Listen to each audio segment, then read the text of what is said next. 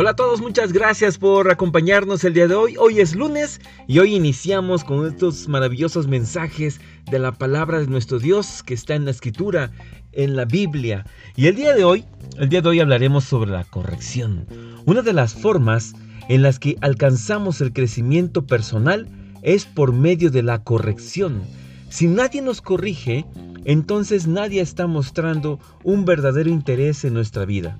Hoy veremos que Dios nos muestra su amor también por medio de la corrección. Así que acompáñenos.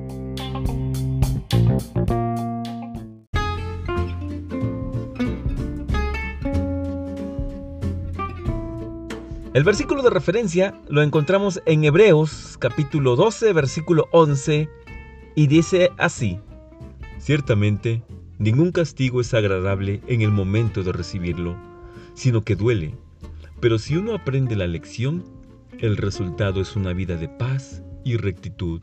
Amén.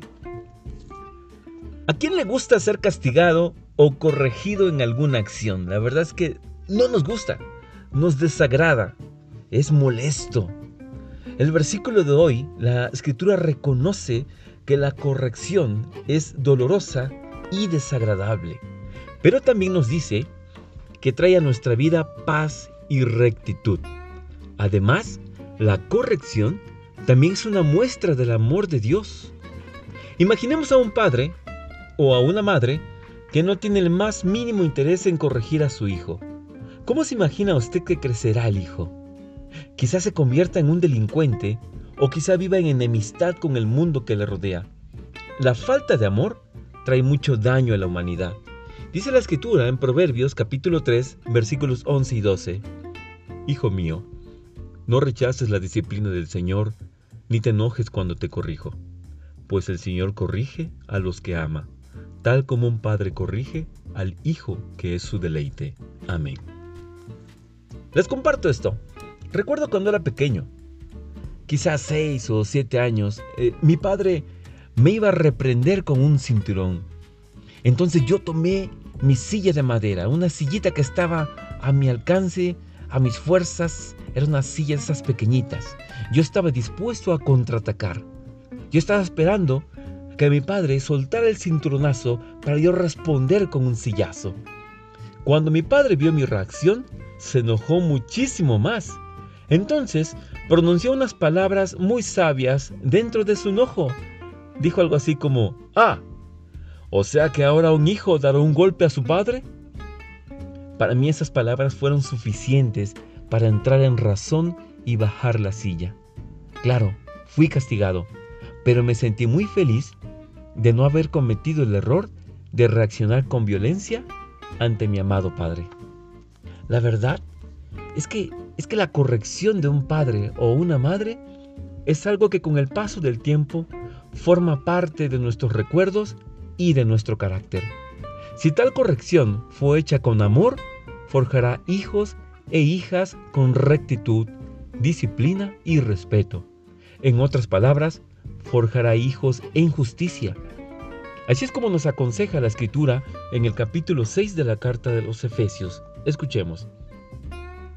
Hijos, obedezcan a sus padres como agrada al Señor, porque esto es justo. Y ustedes, padres, no hagan enojar a sus hijos, sino más bien edúquenlos con la disciplina y la instrucción que quiere el Señor. Amén. La corrección idónea proviene del Señor. Nosotros debemos considerarnos dichosos por recibir su corrección cuando ésta es necesaria en nuestras vidas para alcanzar paz y rectitud. La corrección es como un entrenamiento de vida. No nos debe disgustar, ya que nuestro entrenador nos corrige para alcanzar un nuevo nivel de competencia. Por tanto, más que molestarnos, debemos solicitar en oración ser corregidos por nuestro Creador. El salmista clama a Dios pidiendo su intervención en la corrección y además reconoce que la justicia divina es irreprochable. Escuchemos Salmo 51, versículos 1 al 4. Por tu amor, oh Dios, ten compasión de mí. por tu gran ternura, borra mis culpas. Lávame de mi maldad, límpiame de mi pecado. Reconozco que he sido rebelde.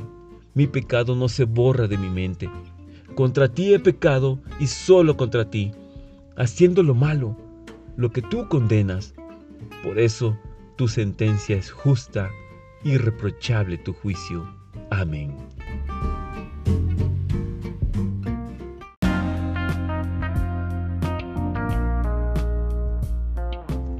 Reflexionemos. La corrección es parte de nuestro entrenamiento de vida. Nuestro mejor coach es nuestro creador. Él nos muestra su gran amor al ocuparse de nuestro crecimiento por medio de la corrección. Por ello, también estamos agradecidos y deseosos de su intervención en cada momento de nuestra vida, pues sabemos que esto traerá paz y rectitud a nuestra vida. Muchas gracias por acompañarnos en este podcast. Aquí te esperamos el día de mañana con más mensajes de las Sagradas Escrituras. Que el Señor te bendiga grandemente. Amén.